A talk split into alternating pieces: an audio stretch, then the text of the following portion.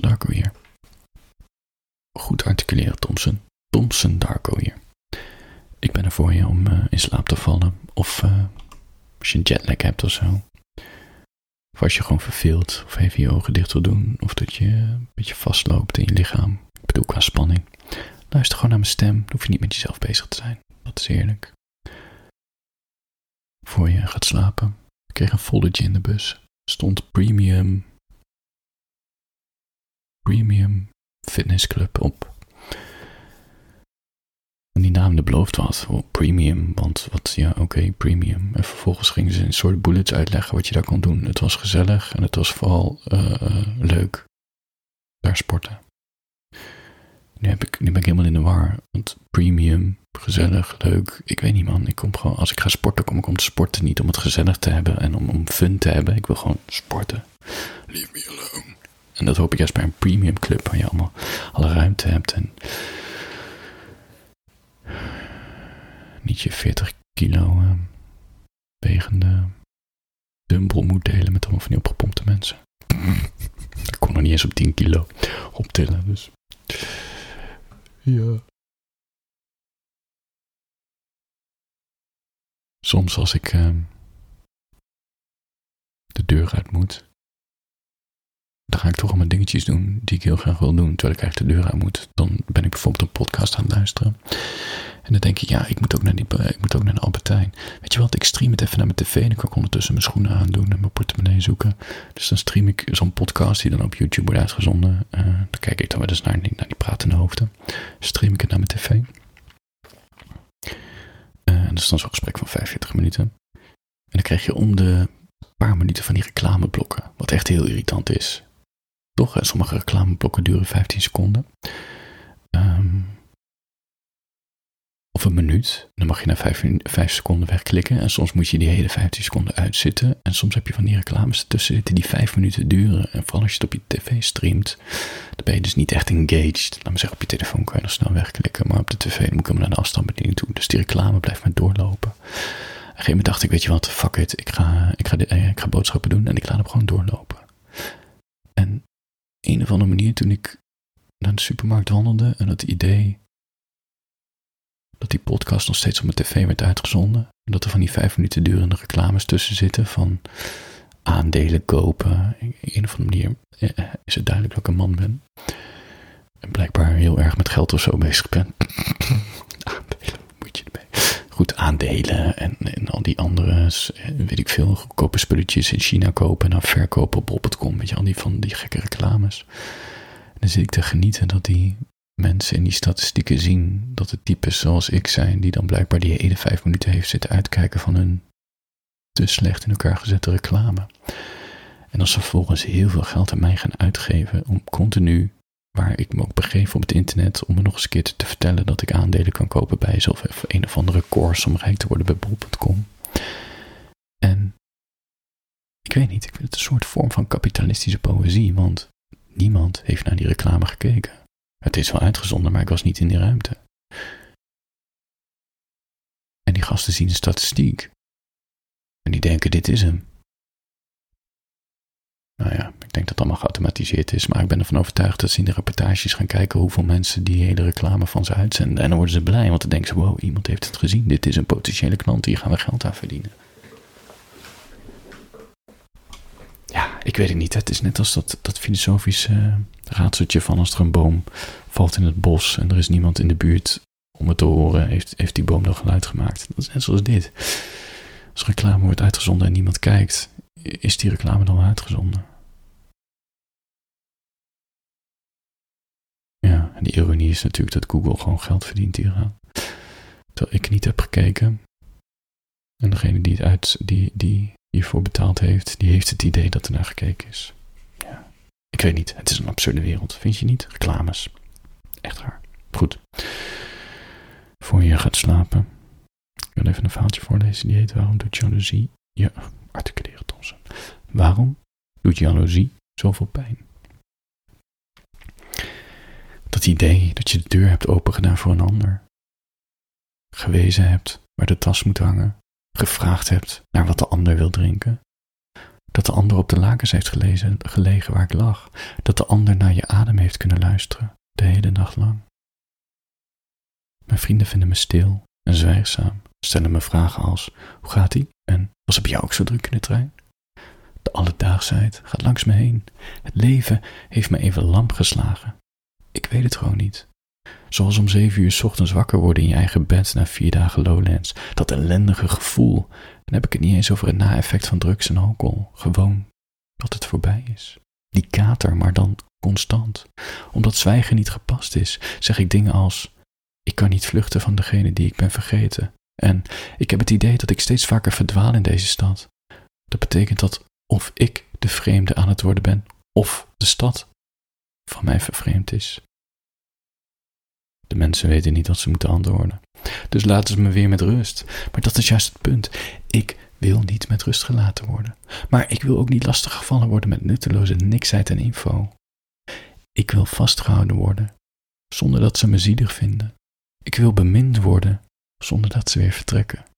Ik wil terug naar toen, toen het nog goed was. Maar dat kan natuurlijk helemaal niet.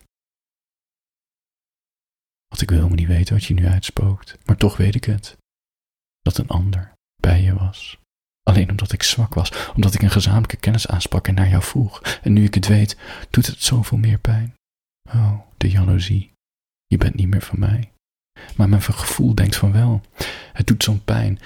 Ik moet er niet meer naar vragen. Ik moet, er niet meer ik moet je niet meer online opzoeken.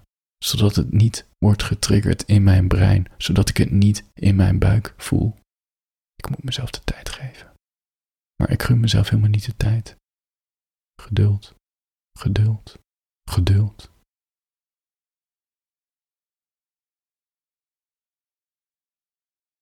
Voor je gaat slapen.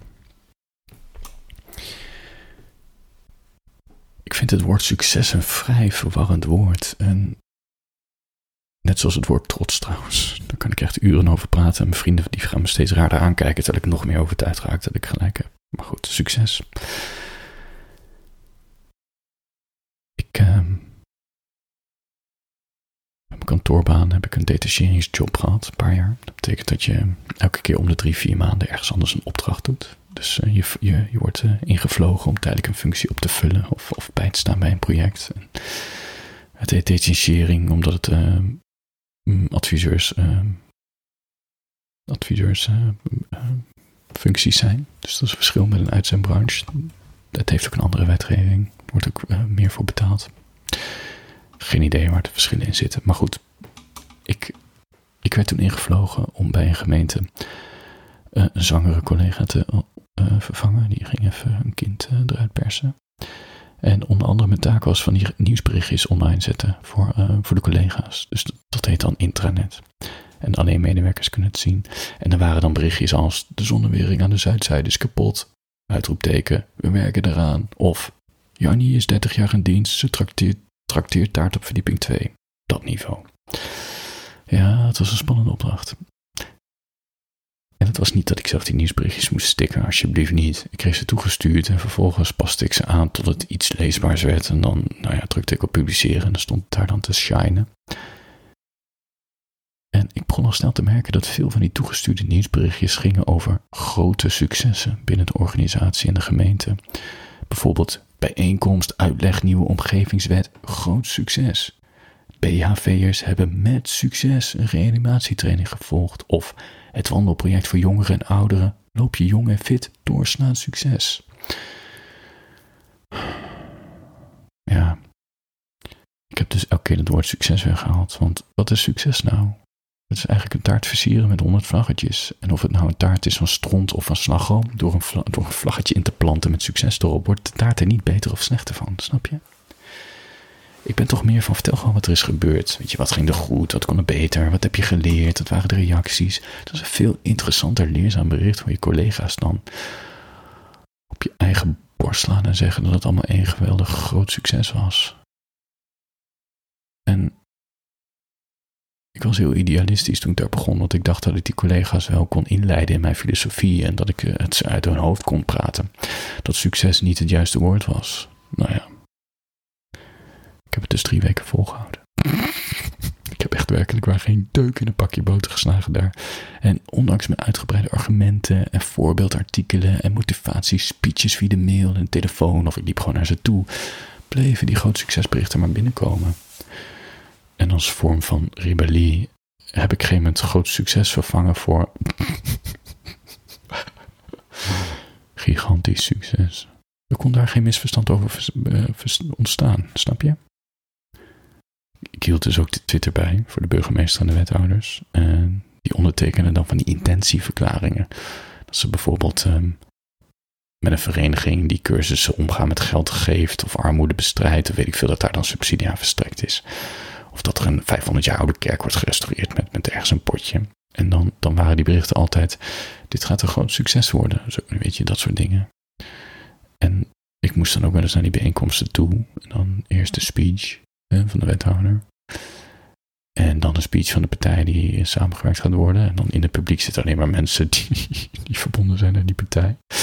Dan komt het tekenmoment. Dan gaan ze een handtekeningetje zetten. Wat allemaal show is. En dan moet daar een fotootje van gemaakt worden. En dat moet ik dan op Twitter zetten. Niet alleen dat, ik had ook de taak om journalisten uit te nodigen. En in de hoop dat journalisten dan dat ondertekenmoment in de krant zetten. Dat doen ze dus niet, want ja, een belofte heb je geen reden. Een journalist die bericht over als iets klaar is, weet je, vooral wat nieuwswaarde is, en dat heeft vaak iets negatiefs. Maar goed, gelukkig hadden ze Twitter nog, dus mocht ik die foto van het moment uh, online zetten. En ik heb het echt geprobeerd, begrijp me niet verkeerd, om duidelijk te maken dat het niet om die handtekening gaat, maar om het plan. Dat vertel je aan je inwoners. Hoe cares wie dat, wie dat briefje heeft getekend? Je gaat gewoon vertellen, dit gaan we doen, dit gaat het kosten. En over een paar maanden zijn we terug met het resultaat of zoiets, snap je?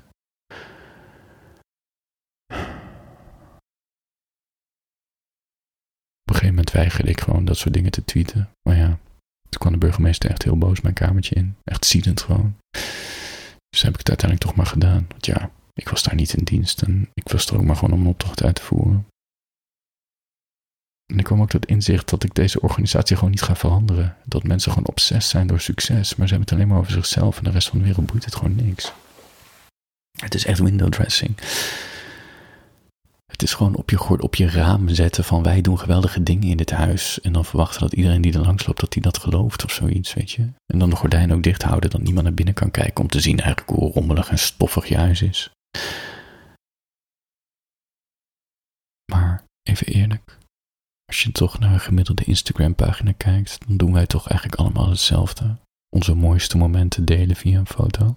Etentje met een goede vriendin gaaf popconcert, onze lekkere kont al bewegend in de sportschool, cocktail in onze hand in bikini op het strand. Niks mis mee natuurlijk. Ik hang natuurlijk in mijn eigen huis ook geen foto op van mezelf al kotsend in een willekeurige klikobak op donderdagnacht. Of van een foto van mezelf in een joggingbroek als chips vreten met dikke wallen naar de tv kijken naar Ik verhou van Holland. Maar er zit een lijn tussen eerlijk of kwetsbaar zijn en doen alsof alles geweldig is. En daarom vind ik memes ook zo geweldig en fascinerend, omdat je met behulp van een grappig plaatje en een tekst een bepaalde menselijke kwetsbare eigenschap bloot wordt gelegd. En dan deden we zelf weer die tekst met hahaha of typisch ik op zaterdag hahaha. Want via de grap durven we blijkbaar wel iets eerlijker te zijn naar anderen. In plaats van, nou ja, dat, dat, dat rookgordijn. Ik zou eigenlijk willen pleiten dat we onze Instagram wel wat minder serieus moeten nemen. Gewoon meer, foto's van onszelf, maar dan in meme-vorm. Dus de overdrijving die het toch grappig maakt, zodat je eigenlijk ook kwetsbaar kan zijn, snap je? Ja, misschien had ik dat moeten voorstellen aan de wethouder en burgemeesters. Dat we memes van hun koppen moesten maken en een handtekening dingen. ja, Oh, ik had wel eens een ideetje bedacht, weet je, gewoon eh, om, om die koppen te maken van bijeenkomst, nieuwe omgevingswet. Niemand snapt er wat van en dat maakt dingen nog ingewikkelder. Of gewoon dat je zegt, restauratie 500 jaar oude kerk kost ons 4 miljoen euro en niemand gaat er zondag meer naartoe. Weet je, dat je gewoon eerlijk bent. Nou ja, gaat niet gebeuren. Misschien ook daarom zo ongelukkig was in al die functies en al die opdrachten. Voor je gaat slapen aan slapen is dat het gewoon even je dag reset, toch? Morgen weer een nieuwe dag, nieuwe kansen. Dan gaan we er weer wat van maken. Of niet. Maar één ding staat vast, die dag komt er vanzelf. Morgen bedoel ik. Hartjes boven de tekens. Slaap.